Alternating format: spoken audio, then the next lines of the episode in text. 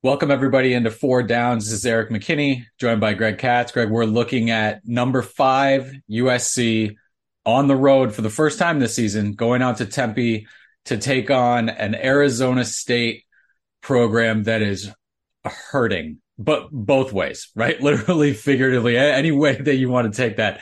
Uh, injuries mounting up, coming off a, a shutout home loss to Fresno State. Head coach Kenny Dillingham in his first year there is dealing with it. And he's he's being positive, stay the course. We're going, you know, we we've got a vision.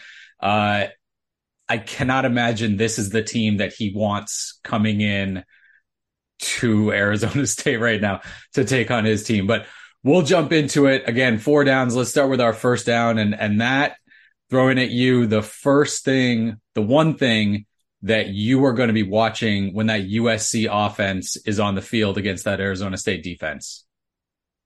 How quickly they score and how quickly they score again and again and again, et cetera, et cetera. Yeah, right. I mean, that's that's kind of what they did against Stanford. You had one little hiccup early in that game, and then it was just minute long, minute and a half long drives over and over and over. Uh, so you see, you see SC's offense just rolling up points in this. You know, I, I, you know, I mean, if, if they don't build up a fourteen nothing lead in the first quarter, I'll be scratching my head. I mean, I think may, probably twenty one is probably at least for one quarter, but you know, it's going to be how long they're going to keep uh, Caleb in there. you know, you're going to have this game on television, right? So everybody's going to be looking, and it's kind of a juggling game. How long do you keep him in so that he's in the running for the Heisman? You hate to look at it from an individual standpoint, but you know, it all seems to blend together. So, you know, it's it's going to be an interesting game to see how SC approaches it. Now, I think it's the first road game. They're expecting, I guess, a sellout now. That seems to be the word coming from Arizona.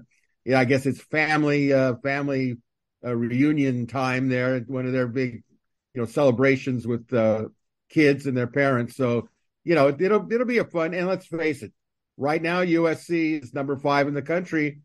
Caleb Williams, that's that's quite an attraction, even if a team isn't doing well. Uh, you know, it's kind of like, okay, let's see if we can just hang in there quarter by quarter. But that SC offense is going to be really difficult for uh, Arizona State to deal with. I, I don't think there's going to be any argument about that. Yeah, I'm gonna I'm gonna sort of be repetitive with what we've talked about in this show the the last few weeks uh, when we've done this, and, and that's the USC offensive line. You saw against Stanford that they they locked in that starting group, and and I know Mason Murphy is still kind of hanging out there as that sort of plus one right tackle. He'll come in with the the rest of the starters, but Emmanuel Pregnon at, at left guard, Jarrett Kingston at right guard. That was the first game against Stanford where they took every significant, important first team snap all the way through the first half. I don't think it's a major surprise that that's the best that the USC offensive line has looked this season. And, and the coaches talked about that. How do you follow it up? Right now, you take your game on the road. That's where you win road games on the offensive line, controlling the game, all of that. Do they look as good as they did against Stanford in now this situation where, again, it's not it's not Washington. It's not at Notre Dame. It's not some of those games that, again, we will get to later on. But this Arizona State defense, I know, I know Arizona State has become a little bit of a joke because of that quarterback situation and because of the points they haven't scored uh, recently. But the defense is okay. Like it's it's the defensive front, all of that. It'll test USC a little bit. So does that offensive line for USC come out and just take control of the game the way it did against Stanford two weeks ago. I think that'll be key because you go back to last year, technically, Stanford was the first road trip, but that was at best a neutral site. It, it felt even like a USC home game just in terms of the crowd. The first time USC got really tested with crowd noise was at Oregon State. And we remember kind of offensively what happened in that game. So it'll be interesting to see if that offensive line can kind of put that to bed, dominate early, like you said, run up point point after point, touchdown after touchdown uh, early on in this one. Know, I think one point I, I want to I'd like to make if I could. This is according to the players now that were interviewed. they seem to like the idea of being on the road and playing. They like being the villain. And there's nothing like coming out for warmups and getting booed. That will that will fire them up. And their whole idea is we're going to shut this crowd up, and they're going to be into it because a road game, but b they're the bad guys now. They're the hunter, uh, you know, or I should say they're the hunted as opposed to being the hunter. Uh, so I, I want to see how they react to that. I, I think it's going to be favorable. Yeah. Yeah, I mean, they've certainly said all the right things and, and seem prepared for it. You had an extra week now with the bye to, to get set for that. Let's go to our second down, and we're going to flip sides of the ball here. Greg, the one thing you're watching when that USC defense goes out on the field against the Arizona State offense?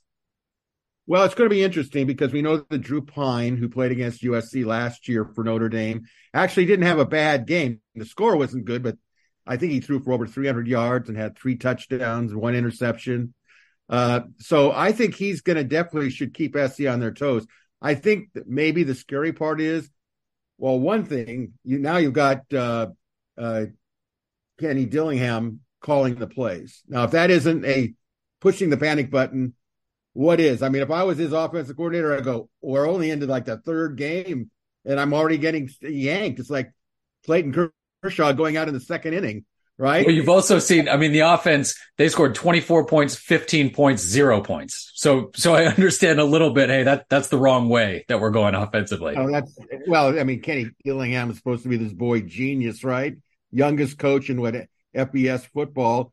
Uh, he certainly doesn't want to get a stain going, oh my God, I lost it already. Mm-hmm. Uh, but I, I think what's going to happen is you're going to have a veteran quarterback, right? Who's used to playing USC. You're going to have a coach who's you know was very successful at Oregon, and they think they'll be competitive, and they're going to take it quarter by quarter. Question is, is what happens when SC keeps scoring and scoring? Do they feel panicked offensively to try to stay in it? You know, Kenny Dillingham said this week, "We're going to do what we do. We're not going to change anything. I mean, he'll change it because he's the he's calling the plays. So we'll see how much that matters. But I think in the end, uh, it makes for at least in the first half an interesting, uh, you know, conundrum. Are they going to be that good with Kenny Dillingham and Payne at quarterback? We'll see. Yeah, I'm going to look at you specifically at the USC stuff. That inside linebacker, Mason Cobb has missed the last two games. He came in as kind of the the clear starter leader right there at, at middle linebacker. Uh, it sounds like kind of no hesitation with him, no limitations or anything. We'll see kind of what he looks like coming back into it. You know, he's fired up to get back on the field. That that kid just wants to play football all, all the time, 24 hours a day. He's ready to go. So what does that group look like? Because you had you you know Eric Gentry is deserving of reps. You've seen Shane Lee be deserving of reps, Raesjon Davis, and and the coaches really seems like they really want to keep pushing Tackett Curtis in there to get him to come along as quickly as possible. You've got five guys. What does that rotation look like? Who do you trust? And I thought it was interesting that Lincoln Riley said, yeah, it's important for one guy there to play well, to do all his stuff right.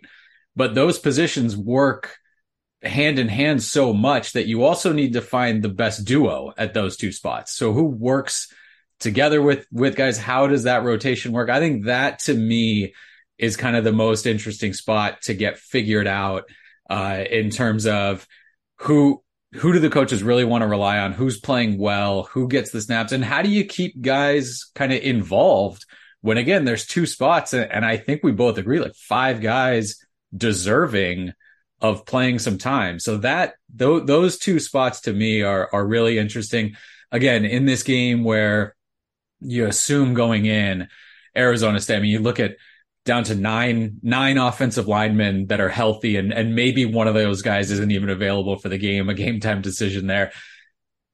Down to two quarterbacks, like they, it, it was tough for them to put practices together this week, just in terms of the bodies. So you assume the USC defense has a huge advantage at at every level, at every position. So that internal thing for USC, how that inside linebacker position, uh, how that plays out, I, I think is going to be really interesting to watch in this one.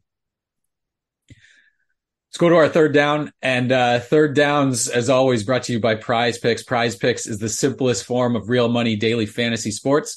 just pits you against the numbers. Whether you're a fantasy sports nut or a casual fan looking to add some excitement to the games, PrizePicks is the perfect game for you. Go to prizepicks.com or download the app. Enter promo code SC. PrizePicks will match your first deposit up to $100. So that's you select two to six players. You can win 25 times your money on any entry. Uh, again, that's prizepicks.com, promo code SC. Greg, let's take a look uh, at what we went with here this week. And a couple couple selections here. Um, I had Marsha, I got Marshawn Lloyd finding finding success on the ground. I've got him more than 0.5 rush touchdowns. So basically just calling that he's he's going to score one rushing touchdown. And this was may maybe a heart overhead pick. Drew Pyne at less than 167.5. I thought the 167 number was interesting. That's what Jaden Rashada threw for 167 yards against Oklahoma State when he went the whole way against Oklahoma State, 167 yards uh, there. Now, the collection of three Arizona State quarterbacks that threw five interceptions and kind of tripped all over themselves with injury and scored zero points against Fresno State. They threw for, I believe, 188. So the 167 is going to be un- keep, keeping him to less than that is going to be work for the USC defense. But Pyne is dealing with that, whatever that muscle injury is. Uh, I don't know if, if again, the, the Arizona State offensive line, if they are letting USC's defensive line, which feels healthy and motivated and all of that stuff right now, if they are teeing off on Pyne, I don't know if you let him go the whole game and certainly don't let him just sit in the in the backfield and take shots. I don't know. Uh, what what do you think about those numbers? Well, I, I think that I, I, I, agree with what you're saying. Although I do think that Pyne could throw for over 160, and I tell you why, because he threw for over 100 or 300 last time. He knows Grinch's defense. He's he's already gone against it. What mm-hmm. he doesn't know is how much improved that the SC defensive line is in the rush. And let's not forget that Tyrone Taleni is coming back, who is really a can be a force uh, and add to support. They've got some depth there now with Taleni. And uh, really, I, I, it'd be interesting to see. I hate to go back, but how Kenny uh, Dillingham actually calls his game. How he, you know, how many rollouts is he going? Is he going to test SC on the on the edges, right? So he gets out a little bit in space and looks downfield. I think it's a real test, at least to, uh, for that number passing. Uh, what's going to happen with the SC corners? I think we all could agree that they're a question mark, even though it's Arizona State uh, it's a little frightening when you think about Washington, a little frightening when you think about Notre Dame, but they're neither, you know, Arizona State's not Notre Dame or Washington. But the point is, is uh, I think he's going to throw for more than 167 yards, in my opinion. Uh, I think they'll try to keep him in the game as long as the other guys are really hurt, and he's the least of the hurt. Uh, they'll go with him as long as they can, uh, and SC will try to turn him into a pinata. Yeah, and I wonder if because of that, you just hand it off and try to get out of there. You try, you try to keep a quarterback healthy through at least one game. So again, that that may have been a little a little hard overhead uh, on on that pick there, but again, I you can't guarantee that Arizona State's going to have a quarterback go all the way through. And we just saw with Stanford, the starter threw for I think 19 yards against USC because again knocked out early because of that that USC pass rush that has been much improved this year uh, compared to last year. Bear Alexander will be hunting. Yeah. he uses yeah. term. They will be hunting. Yeah. And so before we leave third down, I want to get your your shot at a couple numbers that I have here, and it's specifically USC offense. So no no USC running back this year has double digit carries. Marshawn Lloyd has carried the ball nine times, twice this year do they start going to him? Does Austin Jones like did, so so that number nine? Does a USC running back get more than nine carries? Do they go into double digits in this one? It's possible, but you have to take into account, you know, if SC's bigger fish are ahead of them. Colorado, you know, you don't want somebody hurt in the ASU game, so you don't maybe give somebody the ball 15 times a game for what? to, to prove what. So I say they're probably going to space it out. I don't want to say limit, but space it out as soon as they get a lead. I'm sure you'll see Joyner in there, Barlow will be in there running the ball, and that's certainly going to, you know, give them, you know, some reps. But by the same token, it's going to save uh, Jones and and and Lloyd from any potential. You don't want to think in terms of injury, but you don't want to take a chance knowing that you're probably going to win this game handily. Yeah, I mean that it's so tough to play with any kind of thought of of oh they could get hurt or anything like that. Like you you can't play like that. Travis Dye got hurt against Colorado in a in a kind of blowout, nothing terrible Colorado team uh, last year, and and that hurt the USC running game quite a bit. The other number here, which I think is interesting, you, all the success passing that Caleb Williams and this USC offense has had all year, all the receivers everywhere. Nobody on this team yet through three games has five receptions in a game. Eight times a, a USC receiver has four catches in a game, and they they did it five times against Stanford. There were there were five guys with four catches. Does somebody record five receptions against Arizona State? Again, first that'd be the first time any USC receiver gets five catches in a game this year. Well, again, I think you have to apply the same logic to the running back, to the receivers, to the running backs. Uh, remember, you got a couple of guys from Arizona, State Arizona. You got Singer, right? Deuce Robinson. You want to make them a little bit happy. Brendan so, Rice going back there too. Brendan Rice, yes. And you say to yourself, at what point do we call off the dogs in terms of, you know, looking down the schedule, you know, keeping everybody healthy? Hate to use that term again. So, you know, you might see, uh, you know, a bigger rotation. I think they'd like to cut the rotation a little bit, but the the point is, is in this game, uh, I don't know if someone's going to get five. If someone got five, in my opinion, it would be Singer or maybe Rice, maybe, uh, and they'll and then you know they'll they'll rotate younger guys in there. You know, I thought it was interesting this week. Dennis Simmons talked about, you know, cutting the rotation. Then he was asked like what number looks good to you in terms of the rotation and, and how many guys you want to play. And he said seven or eight. And when you start looking through it, it, when you start looking through, so, so Mario Williams leads the, leads the team right now with 10 receptions. Then you've got Tahj Washington and, and Zachariah Branch. Obviously those guys are going to be hugely important to the offense. You've got Dorian Singer and, and Brendan Rice on the outside. So you're at five now. You got to find some more. Kyron Hudson is obviously going to be in there, which gets you to six. Deuce Robinson, we've seen play a lot late and also some early a little bit there too. Makai Lemon, if he comes back, you know, if he, if he's back fully healthy, he missed a game earlier this year.